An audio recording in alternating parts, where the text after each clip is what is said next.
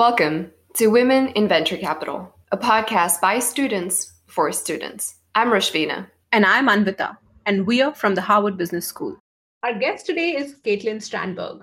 Caitlin is a partner at Lerer Hippeau, an early stage fund based in New York, seeking entrepreneurs with product vision, consumer insight, focused execution, and unwavering ambition. Some of LH's notable investments include Warby Parker, Allbirds, Glossier, Casper, BuzzFeed, and more.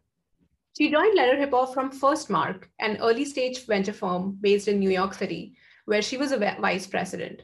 She previously worked on the investment team at Flybridge Capital Partners and at two startups, LearnVest, that was acquired by Northwestern Mutual, and Behance, that was acquired by Adobe.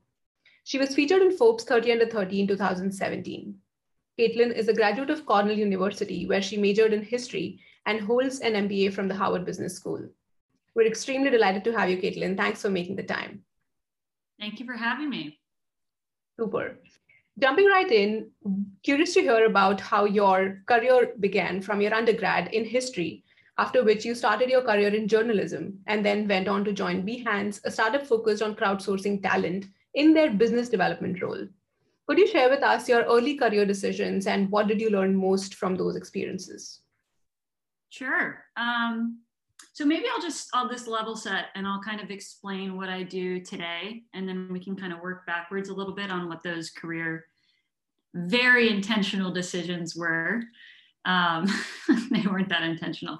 Um, but so I work at Lerer Hippeau. We're an early stage venture fund. We're based in New York City, but we invest all over the country. We do both consumer and enterprise investing, but we tend to be known for our consumer type companies, largely because of the name recognition of those businesses um, in which you mentioned many of those before. Um, you know, we're all generalists at the fund, which means we do both kind of consumer and enterprise, and we we have areas of interest, but we really kind of try to do um, all areas. Any interesting founder that's coming out of a or that's building a really interesting business, we want to kind of be eyes wide open. But we've done um, cybersecurity, we've done uh, cryptocurrency, we've done um, agriculture and food tech. We've done obviously consumer products. We've done HR software. We do kind of everything. Um, so, so we're all kind of we can kind of do a little bit of anything and everything. But we are seed investors, and seed investors means that we really are trying to invest kind of at that very early stage.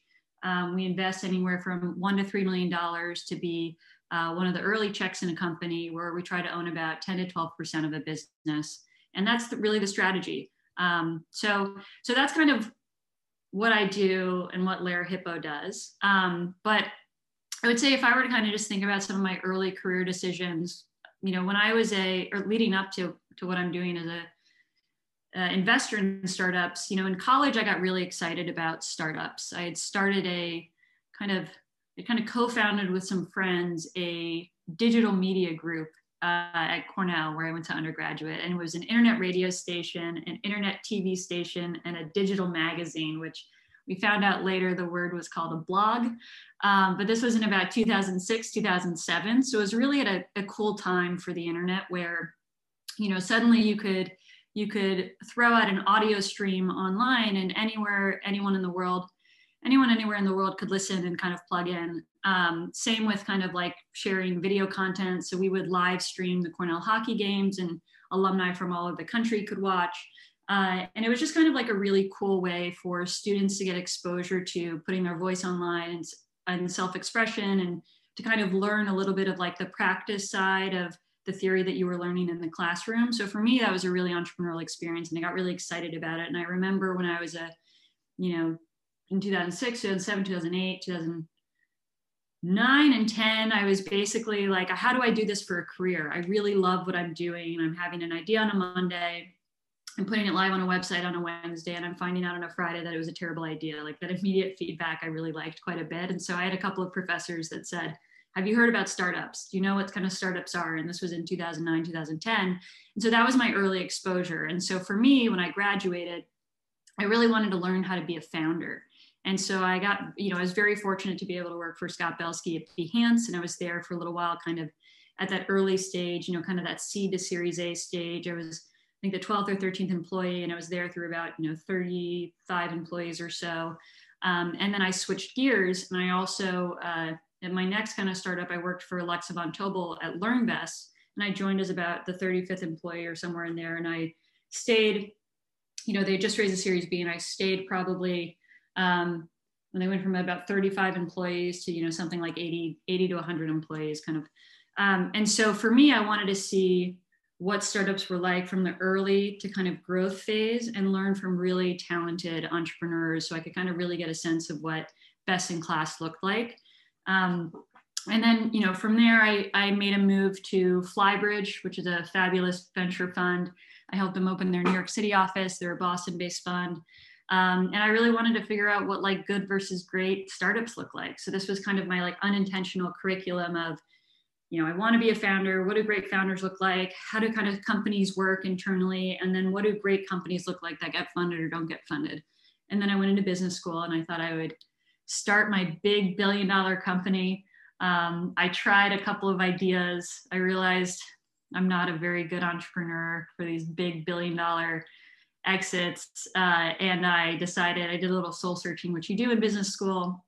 And I decided, you know, I actually really love venture and venture investing and working with entrepreneurs and working with founders and being being more of the coach uh, and and less of the player I think for a long time, I really had like extreme founder envy where I really wanted to be a founder.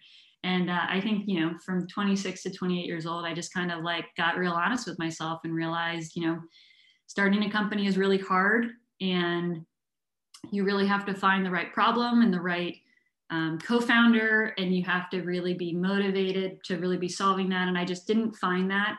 Um, and i actually really got a lot of kind of intrinsic satisfaction out of just helping people and helping them go from you know seed to Series A and offer some advice and offer some perspective and and what I also really liked, which I learned from working at startups, is I liked working on a lot of different things at the same time. Uh, so I liked kind of seeing a lot of companies having that diversity of ideas and type of business and type of problem that would come across my desk in a given day. And that was really activating for me. And I really actually quite enjoyed that rather than focusing and going very, very deep on a single problem.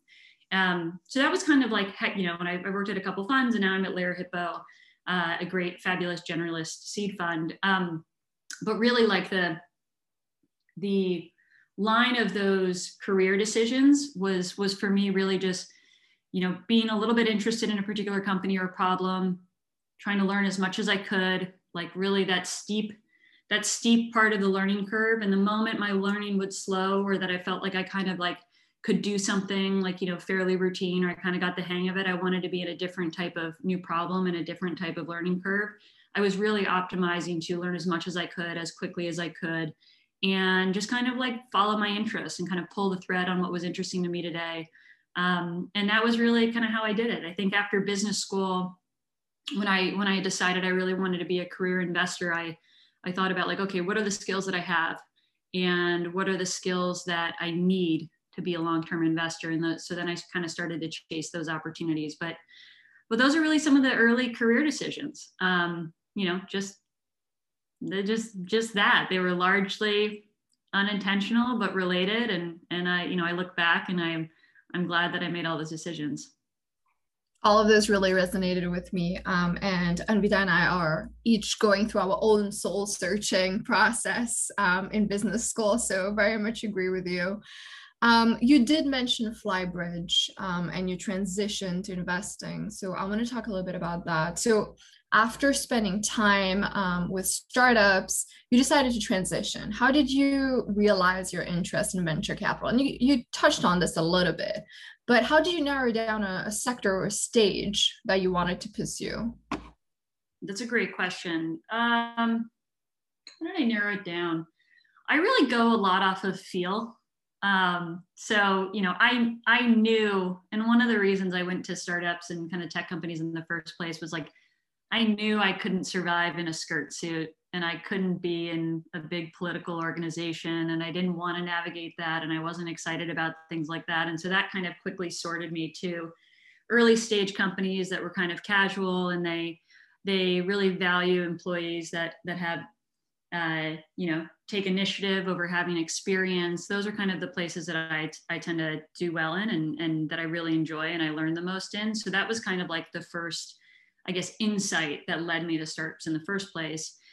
And then in terms of um, realizing my interest in in kind of venture, it was a lot of soul searching. I was really grateful that I had had the early experience at Flybridge to go into business school and evaluate, you know, do I want to be a founder? Do I want to be a startup employee? Do I want to be an investor? Do I want to just, you know, jettison it all and go work at a Facebook, Amazon, uh, Google type company? Or do I really want to go somewhere else and just hang up the whole tech and startup uh, thing, which I could never really do. I knew that I was always going to come back to this space. And so for me, it was having those three experiences that allowed me to think about which one I would want to go back to. And in terms of narrowing down my sector and stage, um, you know, at, at Flybridge, I was certainly more of like a, you know, it was a, it was really kind of more of like a seed, you know, kind of like a seed, a little bit of Series A type fund. So I got experience to that. When I joined FirstMark out of business school, it was, you know, Series A, Series B, and they also had some later stage investing. So I could see companies that were kind of in that real growth phase where they were raising Series C, Series D. You know, I was able to, to go to some board meetings and see what that kind of looked like. And I was able to kind of flex my skill set and see how good I was and how much I enjoyed Excel and waterfall analysis and things like that. And, you know, reading a ton of legal docs that had stacked over five years. Um, and I think I, you know, when I when I was I was coming to a point in my career where I had been doing venture probably for five or six years, and I was thinking about well, what's left for me to really explore, and what should I what should I be kind of what what experience should I be having? Because I now had some a little bit of consumer experience, but really it was more kind of like B two B, a little bit of enterprise.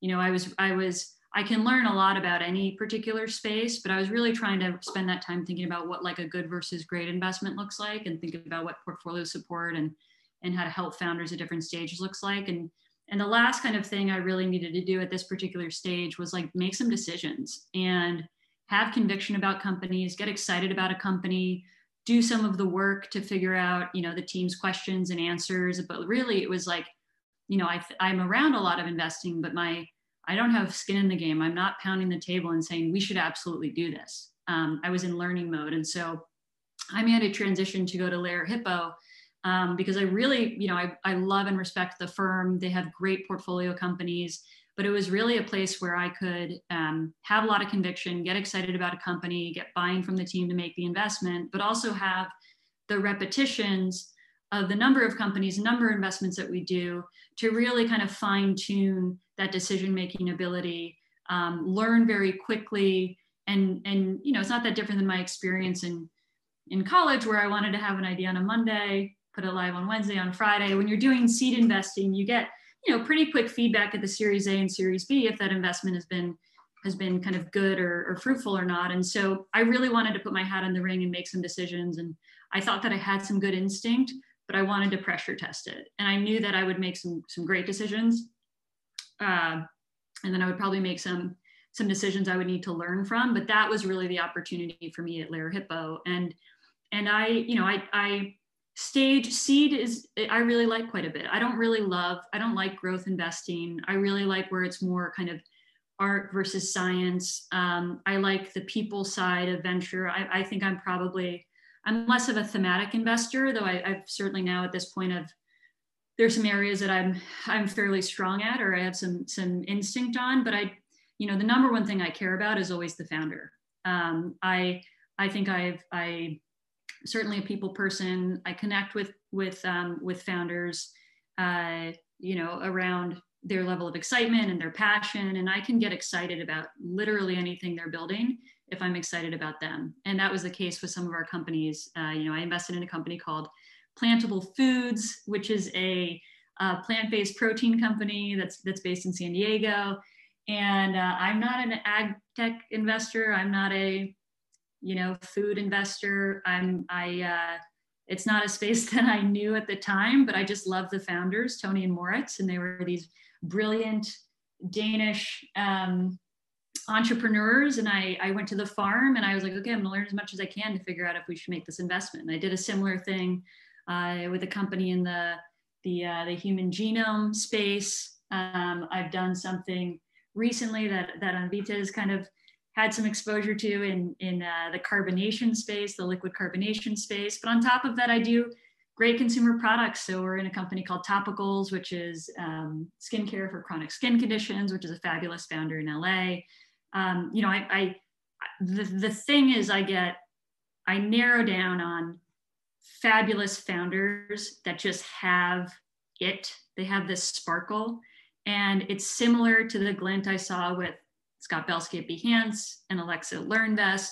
I feel like I've developed and honed a good taste and a good um, a good kind of instinct for people. And at the end of the day, you know, if if there's a founder who I think is really strong and they're they're building a a business in any industry, I get I get excited about that opportunity. So um, so that's been kind of how I've chosen the the stage and kind of the sector. But um, you know, it, it's as a history major, I was dabbling in all sorts of stuff. I'm definitely like a liberal arts kid at heart, and so I love the I love the buffet approach, a little bit of everything, learn about a little bit of everything. Life is too big to to to not explore all sorts of different areas and and and uh, and the and I love the level of excitement and, and rapid pace of kind of tech and innovation and uh, there's just so much you know there's there's some things i'm going to be very drawn to and there's some things i'm not and i'm not going to waste any time thinking about the ones that i'm not because there's so many other exciting things out there I think you put it really well, and your passion for early stage investing is absolutely evident. Uh, what stuck out to me were two key things. I think one that know what you're signing up for. Both kinds of investing, be it early stage, later stage, or even stage after that, require very different skill sets, very different culture, if you will, and know what you're signing up for, which you kind of knew. On the same note, curious to hear are there any recent hot sectors that you've been following, uh, especially in the upcoming post pandemic world?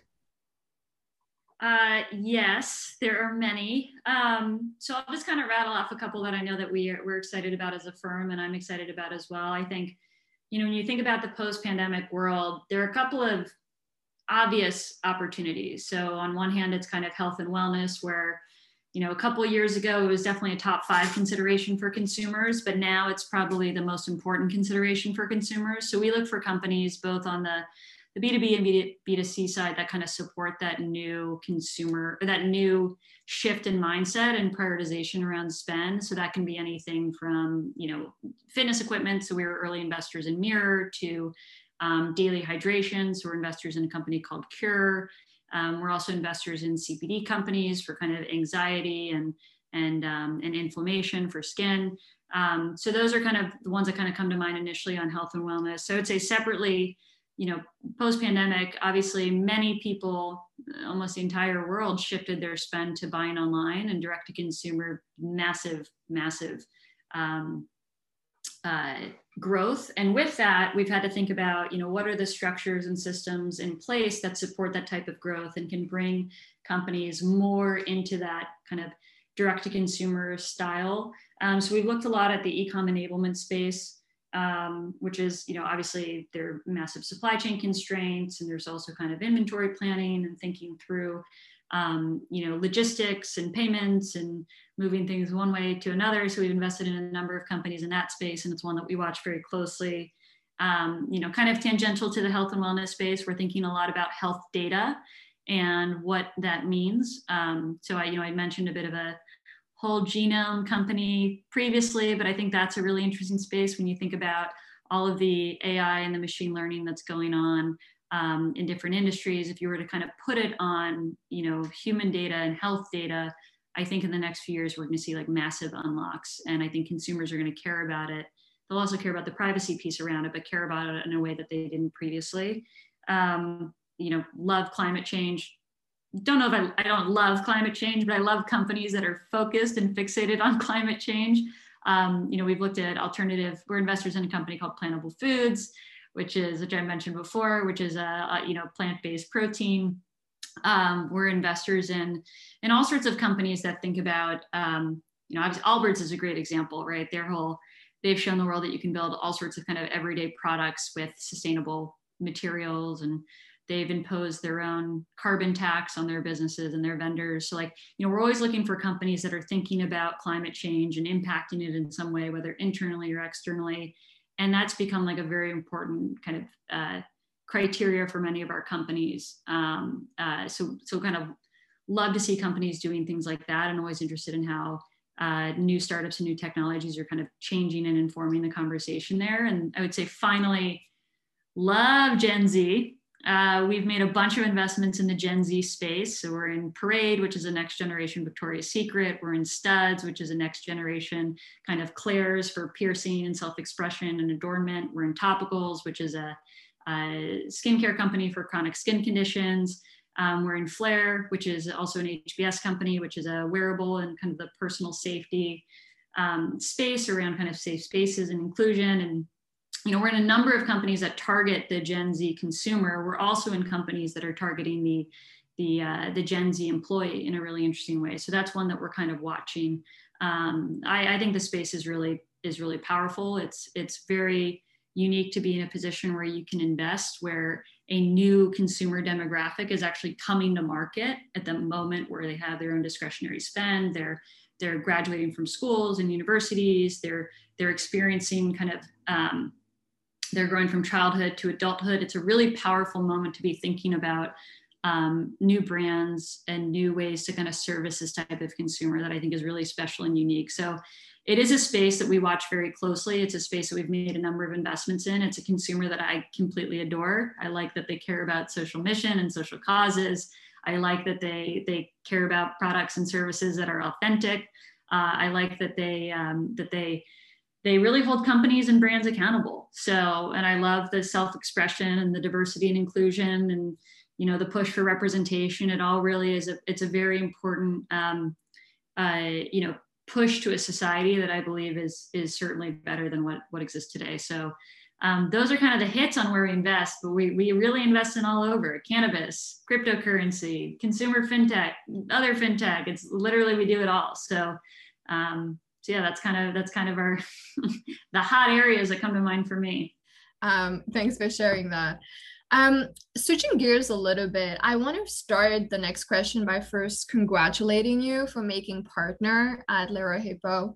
Um, you're really leading the way for gender parity at the decision making level in the industry. Um, and one of the reasons we started the podcast is because we there are a lot of uh, women, capable women who can make it, but maybe don't have the resources, the models, um, the role models to look up to. So, um, congrats on that. Um, I was wondering if you could share your experiences of how different it at all, uh, if at all, it is to be a woman in the investing world. What do you think needs to happen for um, more equal representation and opportunities? That's a great question, and it's a question that I've asked when I was in your position, I was asking the same thing. And as a woman in venture, um, it's obviously something I've thought about for a long time. And I've experienced it in all sorts of different ways and all sorts of different, uh, uh, let's say, chapters of the venture experience. Um, so I think the things that kind of continue to need to change is, you know, I, I think diversity is great and you need it and you need representation and i think it's very powerful for for kind of the next generation of any type of community to see someone that they look like in a couple you know one or two classes above. Um, you know personally i think that you know gender diversity is great. I would like to see a lot more kind of like racial diversity in, in venture among other types of diversity in, in in venture and that's kind of like the first thing is like you know you can't be what you can't see. That's like one piece but diversity alone is not going to change anything. There's a it's called d&i so it's diversity and inclusion. And inclusion means a number of different things but you know at the very high level it means kind of psychological safety in the workplace. It means you feel comfortable being who you are bringing yourself to work. You don't have to bring your whole self to work but like you know bringing yourself to work in a real way having opinions having a voice um, uh, and and you having a comfortable place to contribute. And i think that's a very important piece. The second thing is you know there's there's a, obviously like a very clear gender equity and gender pay gap across you know companies all over the world but particularly in venture. And and the venture compensation structure is actually a little tricky because you get compensated off of carry which is equity in the fund but you also get compensated off of cash and it's very difficult to um, to kind of get insight into what is fair and what is market within different venture funds because there are so many different kind of examples and and usually that carry piece um, matters because carry vests on a different time frame. And if you are giving, you know, let's just say women, for example, if you're kind of compensating them fairly, but you're also not able to maintain and include them uh, so they can kind of vest into their equity, I think that can be kind of problematic. Um, so for me, I think inclusion is very is is really important. I think the less we can talk about if it's you know a, a, woman investor or a female investor and we can talk more about if they're an excellent investor and talk more about the companies that they do and the value that they do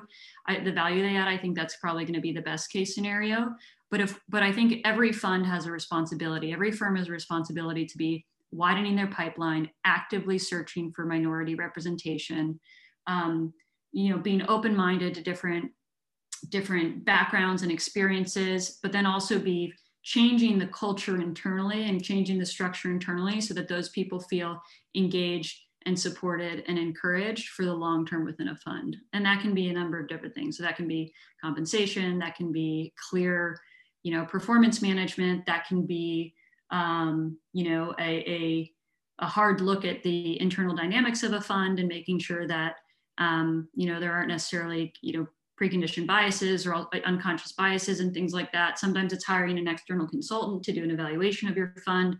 Um, you know, really holding up a mirror into what needs to happen, and that's just that's you know internally at a fund. Um, some exercises that we do is you know we have a we have a rider within our term sheets now.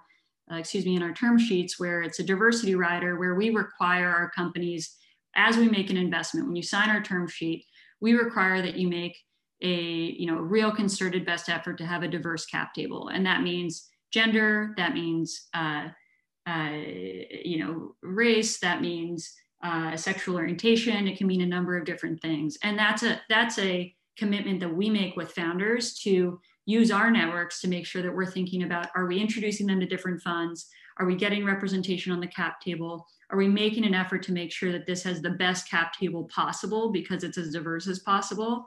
And are we aligned kind of uh, from a value perspective that diversity is something that we care about and it's got to be something that the company cares about? Um, because we all know that diverse boards and diverse teams perform better than others so it's definitely something that you have to as a as a firm you have to put pressure but you also have to support uh, both internally externally. That was a long-winded way of saying um, it's really important and it's we're at the very the earliest days and uh, i look forward to you know 10 years from now in venture having the conversation be something very different mean, it's a it's a long way to say a lot of things, but there is a lot to be done, um, like you said. And I worked in banking right before HBS, and that's something I felt as well is getting people in is just one of the many steps. Um, there is a need to also, like you said, make sure the environment is conducive to growth of the individual but also just for them to feel safe and you know in a so i really like you said i really echo this. I really want the conversation to change towards um, your capabilities in their industry versus you know having to put yourself out there as uh, a diversity um, hire. So we'll see about that. Totally. Yeah hopefully. Directionally correct. That's a term i learned in business school. Directionally correct can't agree more. I think that's really well put. And what stuck out to me was also that as position from position of influence as investors, you're taking proactive efforts to even reach out to your potential founding teams as portfolios that there needs to be concerted efforts from that end as well. I think it's it's super proactive and really appreciative of that effort. Um, super, thanks for sharing. And on the same note, turning the table the other side and uh, looking from the perspective of all women or all folks out there who are trying to break into the venture ecosystem, what advice would you have for them if if you were to share in terms of how can they break in and progress? That is a that's a great question. It is the perennial question um, for for anyone working in investing. It's a it's a it's a tricky space to break into. Um, you know i think the first things kind of starts internally with yourself. I think you really need to ask yourself and i'm say yourself like you know people that are interested in venture like are you really interested in venture? Do you know what the job is? Are you excited about looking at companies day after day after day? Are you excited about you know maybe you not make an investment for a little while because you're either trying to find the right one or you can't win companies you're just not sure? Like are you really comfortable um, eh, you know taking a a more let's say like lean back type of role relative to working at a startup or starting your own company or working in an environment where you are it's kind of like tactile and you're going to meetings and you have products that get launched. Like it's a very different type of role where it's a lot more advisory than anything else. And it's a lot of waiting and see. And it's a lot of saying no to really special people when you have to turn the company down.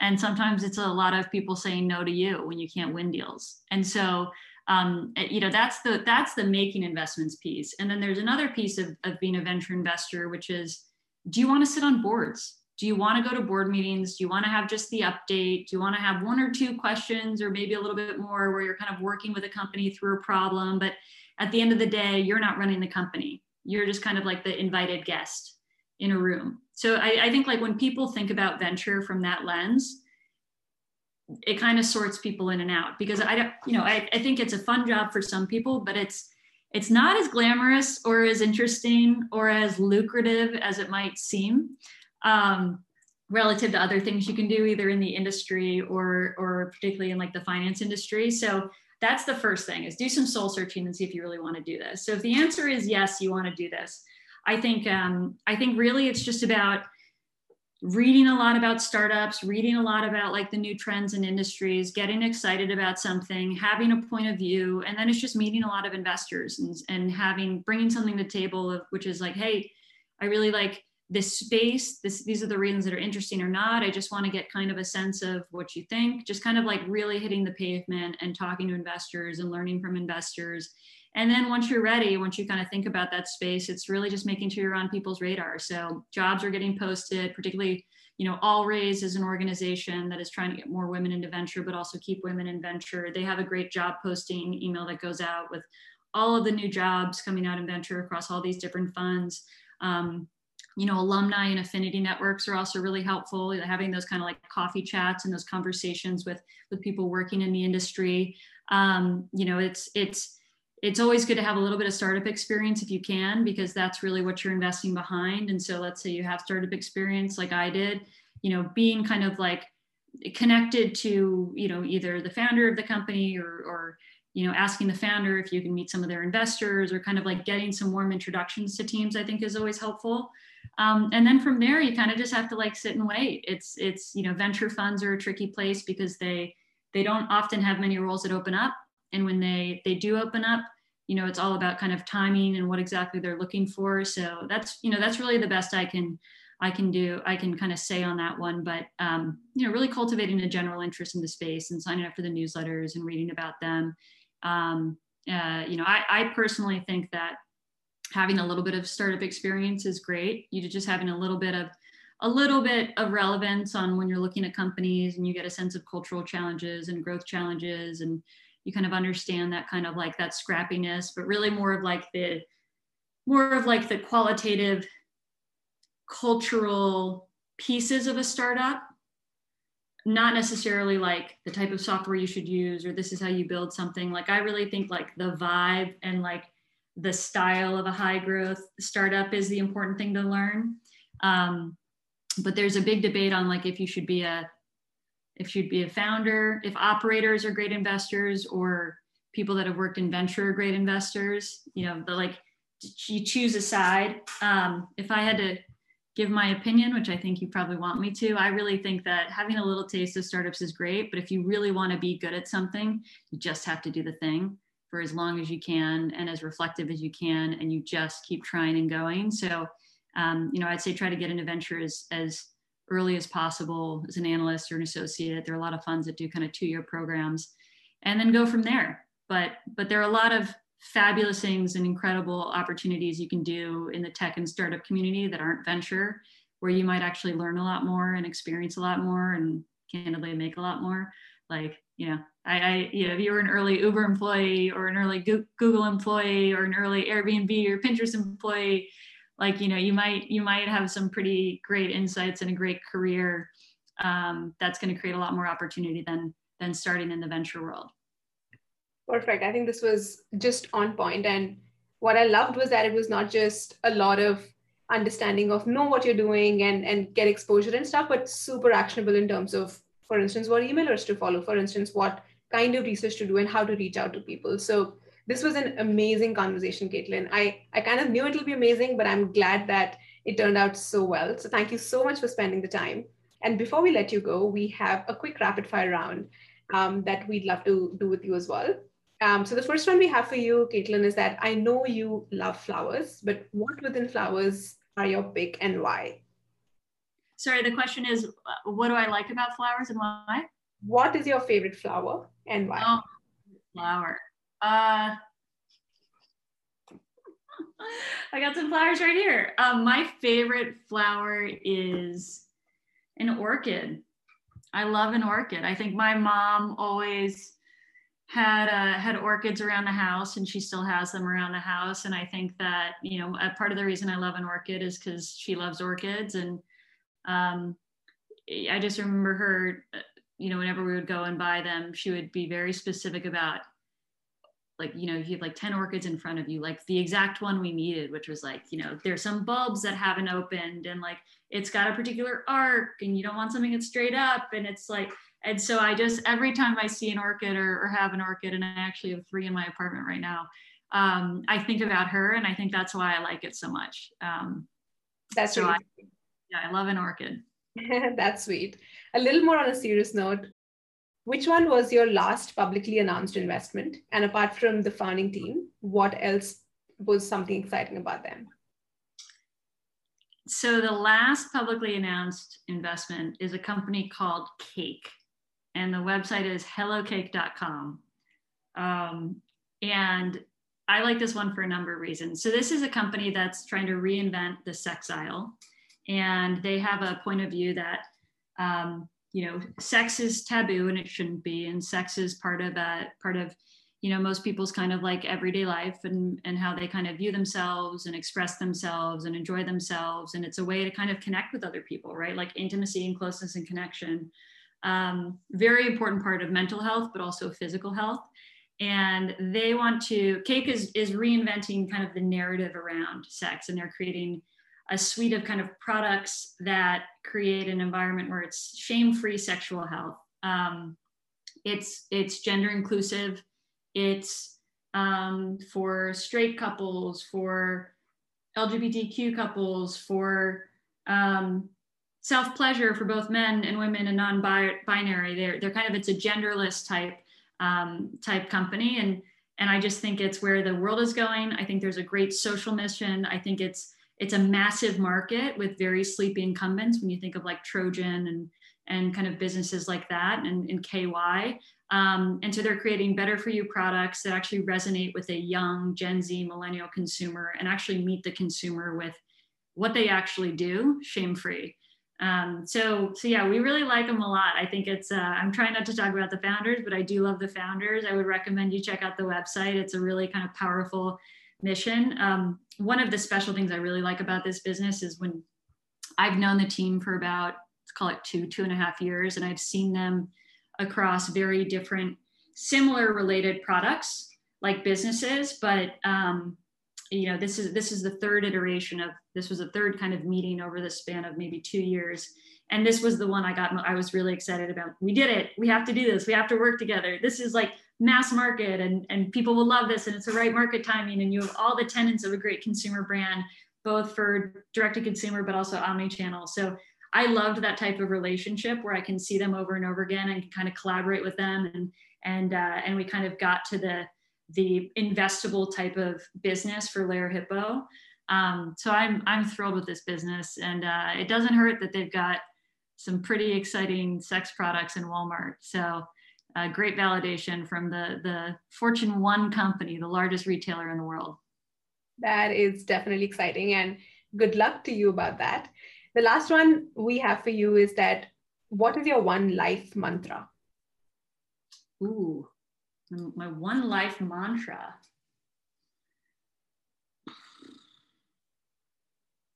This is deep. Um, it's a tough one. Most people have multiple, so that keeps changing. I'm like, should I flip through one of my notebooks? I, I do love a mantra. I love a motto. Um, I think if I were to, uh, you know, the one that just kind of immediately comes to mind, it comes like right to my forehead, is also a, a, a quote from my mom, uh, which is the worst thing that anyone can say is no, and you're exactly where you are today, exactly where you started. And so, um, you know, it's a, it's a, it's kind of a mantra that says you should go for it, you should ask, you should, um, uh, like, what's the worst that can happen? At least you kind of went for it. So that's probably the one that comes to mind the most. Um, but this question is also making me feel like I need to develop some different mantras.